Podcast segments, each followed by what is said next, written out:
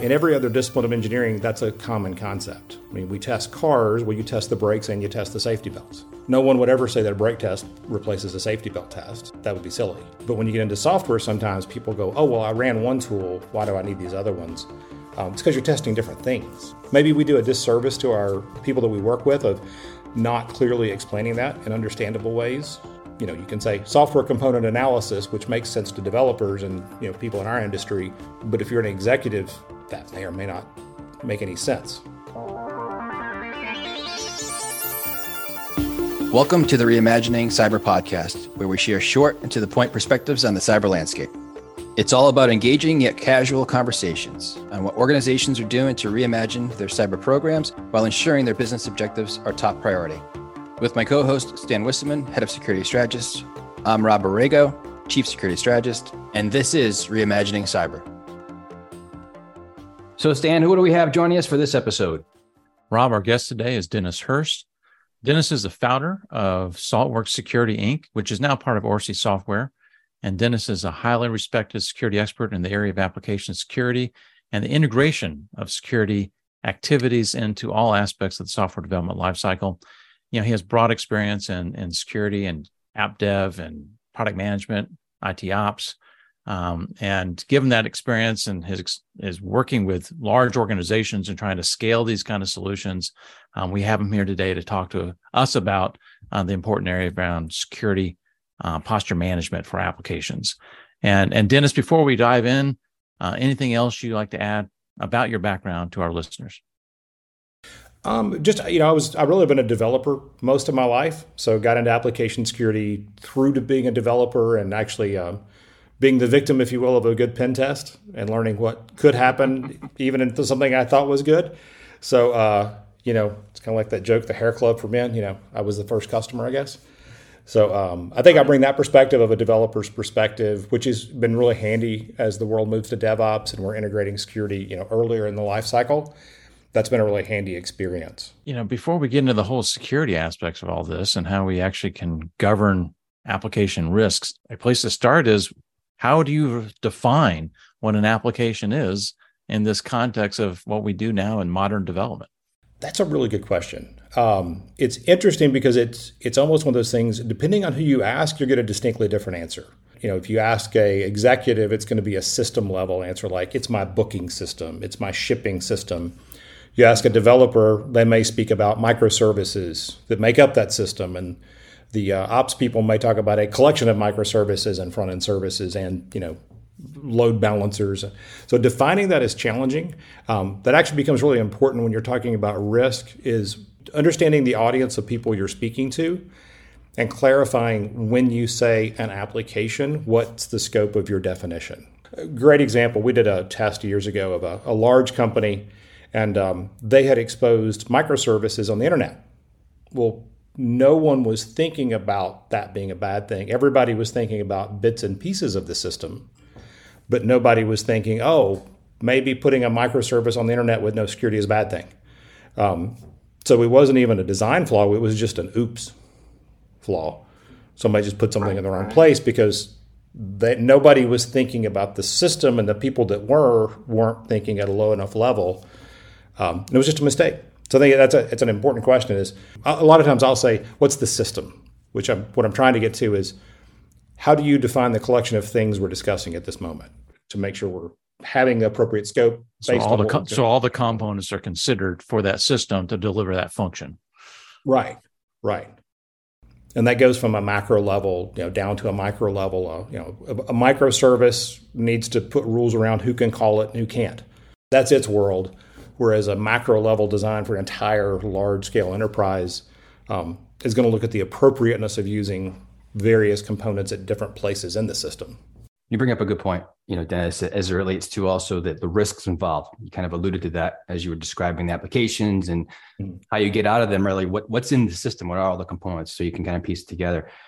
When you talk to people, there's a lot of different people that are involved in those conversations. I'm sure, you know, but but their interpretation, kind of their perspective relative to the application risks involved, um, mm.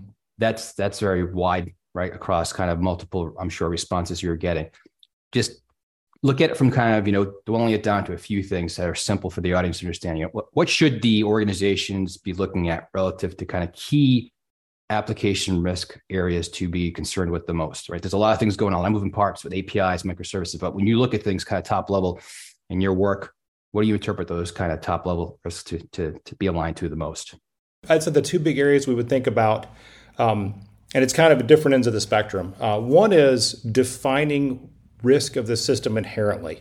So, like a threat model is the thing that we commonly use for that. So, we're de- defining what are the components, you know, where does data flow, who stores data, who processes data. Uh, really just defining what is this system, where is it exposed, what is the nature of the data that's stored within it. Um, if you think of a credit card system, you know, PCI clearly says things like tokenize data as soon as possible.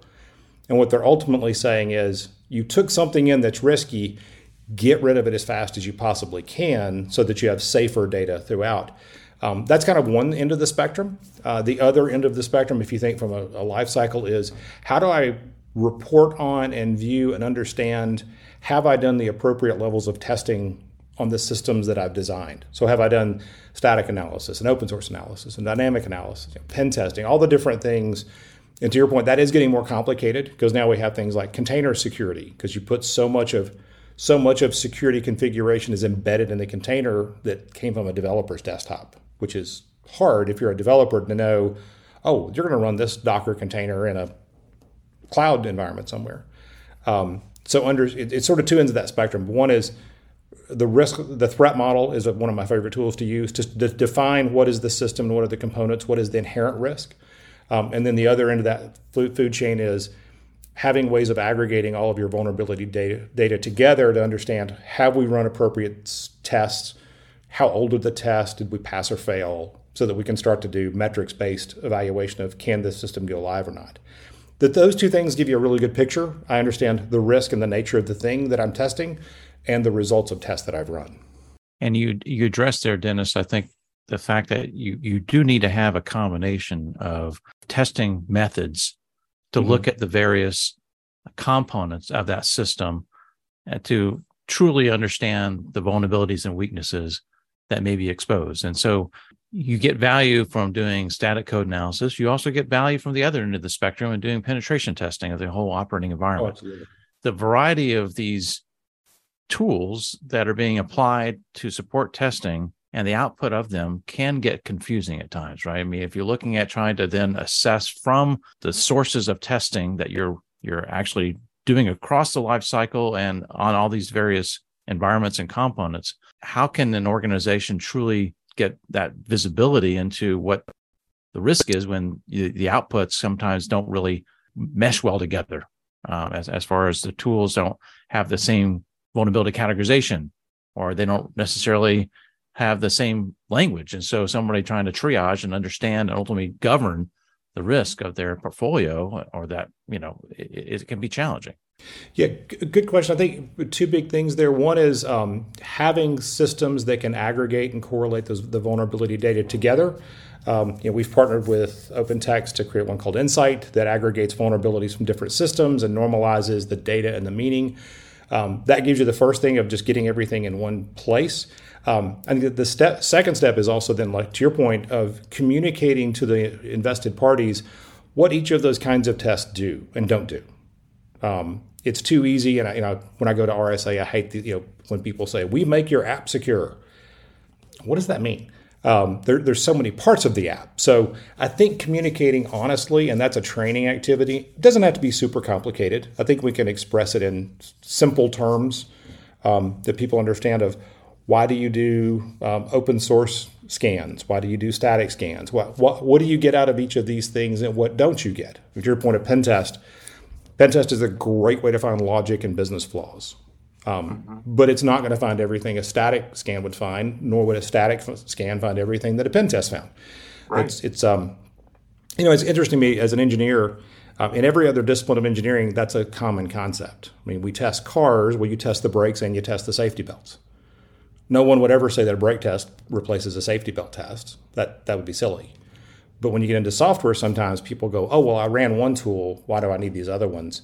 Um, it's because you're testing different things. And I think we um, maybe we do a disservice to our uh, you know people that we work with of not clearly explaining that in understandable ways. Um, it's you know you can say software component analysis, which makes sense to developers and you know people in our industry, but if you're an executive, that may or may not make any sense. You have to kind exactly. of explain how do we build software. It, you can keep it light. I mean, you can keep it sim- simple enough to be understandable uh, and be clear, so that when they see a dashboard with lots of data, they can go, "Oh, I see. There's different kinds of tests, and this is simply telling me, you know, holistically across the life cycle, what am I getting from that?" You know, one of the things, Dennis, you were talking about is um, is really aggregating all these different results because they can mm-hmm. come from multiple different sources, right? When you look at this piece of it, what I want to kind of get at is, you know, there's application security governance programs. You're hearing about, you know, application surface management there's a lot of different things going on, but there's got to be some solid examples that you've had in your experiences working with different organizations that really those those outcomes have made a huge difference for their program and maybe helping identify certain security vulnerabilities in their environments with all the different things we've had over the past couple years going on as an example of that. What are you seeing out there? Yeah, great question. So we we've worked with a number of companies, large multinationals. They seem to be the most interesting ones. Um, I, I, won't use any company names, but I'll kind of give you enough information to make it interesting. They were a large uh, food food and beverage manufacturer, and um, like most large food and be- beverage manufacturers, they had lots of different business units locally around the world. So they were producing products in, all around the world, had localized websites, localized systems, sometimes localized procurement systems, um, and a combination of using attack surface management let us understand what all assets they actually had. So when they were looking across the globe of systems, they were able to understand what system existed um, or systems existed.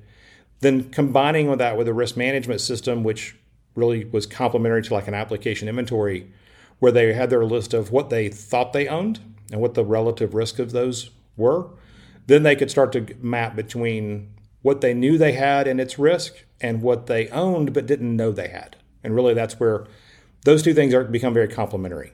Surface management is going to give you information about what do you truly have in your portfolio versus an application inventory risk management system, which says, what do I know I own and I understand the risk of it.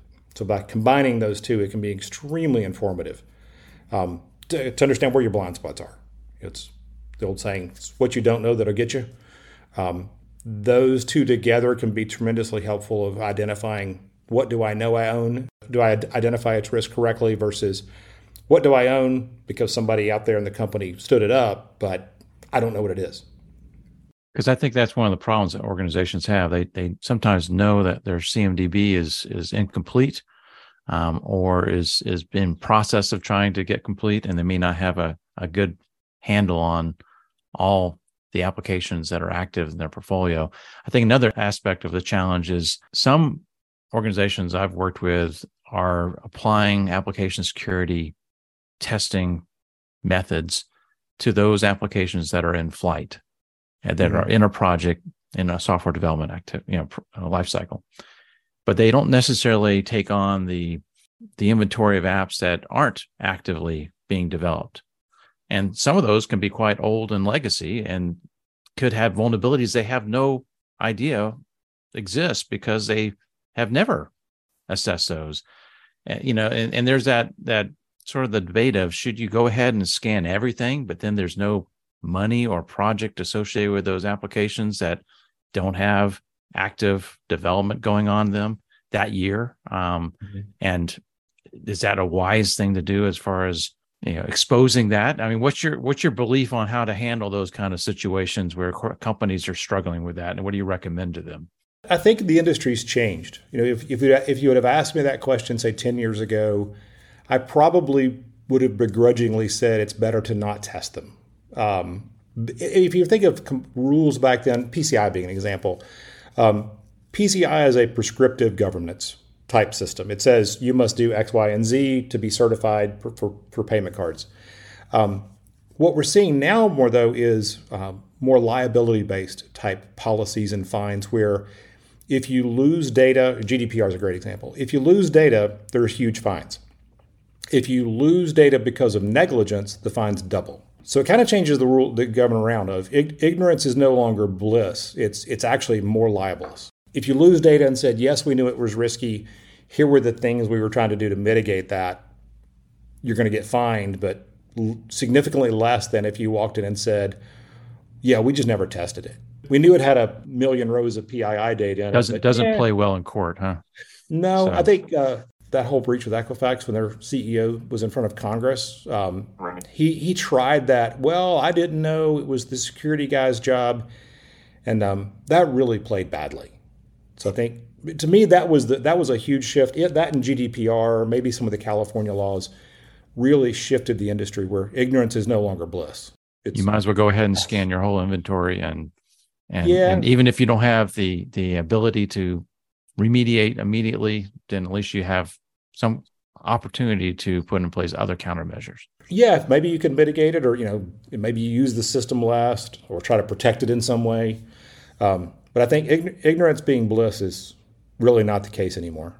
You know, Dennis, I wanted to just kind of connect the dots back to that business context because you alluded to it a little earlier, where as you're you know working with different organizations it's difficult at times for them to understand you know what does this actually mean to the business? And how do i mm-hmm. actually interpret the conversation so that when i am speaking to an executive for an example it's a well understood concept as opposed to the technical jargon behind the scenes right? You talked about that. When you go through this process of you know here are the different components that make up the actual system at the end of the day what does the system actually deliver to the business right? So it's going to be at some point figured out and understood and you're working with different people in the organization. How do you kind of help prioritize what those key business applications are so that it's easier to translate that conversation right? Because if i can kind of almost paint this picture of a visual dashboard that has all the critical business applications by priority to the business as a whole right. right? In essence people at an executive level will understand the impact of the application because it's aligned to what particular kind of business operations is delivering and right. in essence the revenue to the business right. right that's impactful that that translates very quickly to an executive is that something that you're seeing really kind of bubble up to that level of interpretation of some of these kind of you know visual dashboard based approaches of this is really the impact of what the application means or the system means from a security concern to the actual business it is. So a lot of times what we'll do in those cases, and, that's a good, great sort of uh, question because it gets to how do you define the difference between vulnerability and risk? Um, you know, SQL injection is a critical vulnerability. We all know that. But if it's on an internal system that doesn't do anything critical and only three people can get to it, it's extremely low risk. So typically, risk is a combination of the value of the asset uh, that could be a, the value to the business, the value because the data is risky, something like that. The exposure of the asset of the application, you know, can you get to it from the outside world or not? So, what's the number of the population of people that could hit it, um, and how long it's been sitting out there? So, if, if it's been out there for five years, you're probably you're going to be more likely that it's been hit and you've lost data. In in a system that does evaluations like Insight, when we can work with the customer to define the value of the asset, the exposure of the asset. And that goes back to if you have a good application inventory and you know which applications have more value or risk, um, and a good attack surface management, so you know what's exposed. Now we can start giving real value around risk. And if you pair that with like really good threat models, where we can show a simple picture, a good threat model is a, the graphical portion of it anyway, is very simple. And that I can show to an executive and say, hey, this system that runs your manufacturing line is exposed on the internet and there's a severe risk that somebody could shut you down. Now they can go, oh, that's really bad. Uh, my daughter actually works for a company now, been doing security, security forever, but um, she works for a manufacturer and was able to show where they had a uh, controller for a factory in Korea on the internet. She was able to walk in and go, guys, I can turn the factory off. This is bad. But that was a great example of showing there was a vulnerability, bad passwords, there was exposure, it was on the internet, um, and it was high value. Turn the factory off. Showing those three things and then showing a picture of what it meant in a little, just a simple diagram, which was very similar to a little threat model, completely communicated to the, to the factory what the problem was. And they went, oh, yeah, we got to fix that. So simple diagram, clear definition of risk was huge. I have a related question, Dennis. You know, again, going back to the whole idea of we're trying to manage the risk associated with an application security portfolio of an mm-hmm. organization mm-hmm. and hopefully over time show that the trend that risk level for a business unit or a company as a whole's portfolio is going down, that the mm-hmm. practices mm. that are in place are, are working. Have you identified the KPIs that organizations at, at executive levels resonate with? Mean, as far as they, they understand that high level metric that would help them demonstrate that the practices being applied are actually working? There's there's always the, um, the, the simple one. You know, it's number of vulnerabilities. That that's a simple one. That's a more well, it's a simple number. It's a complicated way of communicating value. Think of a company that starts an AppSec program and they start scanning and they're onboarding new applications every week, and that goes on for a year. Well, arguably, even if they're fixing things pretty quickly, their vulnerability counts are going to go up quickly there's other metrics that you can show, things like mean time to resolution. So, what's the average amount of time it took me to fix things? And hopefully, we get faster. That's an indicator that your developers are getting more skilled, they're more responsive to fixing, they're thinking about things more. Other things like in, in source code analysis, we can do defects per thousand lines of code, so a density type measurement. That's particularly helpful. And then we, we can also do things like uh, filter out any application, you know, maybe only look at applications that were onboarded a year ago when we do our graph, when we do our metrics. Because then we can look at, okay, of the people that onboarded into the program, how are they doing? Not somebody that got onboarded 20 minutes ago. So there are ways to do it. Um, it's not just a vulnerability count. Um, vulnerability count is the easiest thing to talk about, but as you're onboarding in a large company, especially, um, you really have to look at things like mean time to resolution, defect densities. Um, you have to do dashboards that are more specific to people that have onboarded to show of the people that were onboarded a year ago, how are they doing? But it's not necessarily yeah. a performance thing that's going to impact them as far as HR is concerned. It really is, again, just trying to determine those that have had the training, are they applying it? Right, and are they getting better? And sometimes I think that leads to you know senior management. If I consistently see if if senior management, um, you know, the VP of development of a group is valuing security, things get better.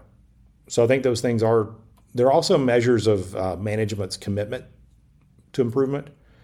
Uh, which you, know, you think of an audit, for example, they're always going to say when you if you have an audit, it's usually not a simple pass fail. It's a hey, there's a finding, and what are you doing to mitigate it? If they come back the next year and you haven't done what you said you were going to do, you're going to have a bad day. So, right. not unlike that of putting guidelines around, and we, and we, see this a lot where companies will say you have you know, 30 days from the point where you find a critical issue in production to fix it, 60 for a high. You know, they'll have some sort of metrics that say what defines in compliance. Um, and that becomes another good point of which groups are in compliance and not, who's identifying vulnerabilities quickly, who's got the skills and have trained their developers to fix them quickly and are deploying them quickly, which is a pretty good solid metric of how fast do we respond and improve. Well, Dennis, we really appreciate you coming on and sharing, you know, these different approaches that you're working with different organizations to support, you know, really, I guess a couple of things, right? One is how they're actually evolving their application security program. Mm-hmm. And two, the, the great message that I'm continuously hearing from your responses is you know the metrics are absolutely important but also the painting the picture for what it actually means to the business and how we're helping that conversation flow and, and translating. As you said right we all know from a security perspective what a sql injection means. That doesn't translate well to what that actual impact is to the business and the executive right. or others that really under, need to understand again operationally we've got some serious issues we have to deal with. So appreciate you coming on and, and sharing those experiences and thanks again. Thank you. Appreciate you having me on. Hey thanks dennis Thanks for listening to the Reimagining Cyber podcast. We hope you enjoyed this episode. If you would like to have us cover a specific topic of interest, feel free to reach out to us, and you can find out how in the show notes. Hello, I'm producer Ben, and just as Rob and Stan log off and power down, you should know that there's a whole world of reimagining cyber episodes for you to explore. For example, this edition is by no means the first time we've had an AppSec expert on the show. Back on episode 30, we heard from Kristen Bell, Senior Manager in Application Security Engineering at Guidepoint Security. I like to start with standards versus policies. I think standards are a little bit more palatable. We make those documents very educational so that they're guidance, not just thou shalt do such and such or so and so. Because if you just start pushing tools into an environment, there's a lot of testing going on and there's a lot of results coming back, but nobody knows what to do with them. That was Kristen Bell from episode 30 called Governing an AppSec Program by empowering dev teams. Now, there are many podcast directories out there, but our research shows that the majority of our listeners download the show on the Apple Podcasts app. So if you are one of these folks, why not take a moment to rate and review the show on the app? Apple's top secret algorithms love that kind of thing, and it helps others find the show. Essentially, however you listen, please do subscribe, follow, share, Make yourself a Reimagining Cyber podcast t shirt. Just spread the word. Thanks for listening and goodbye.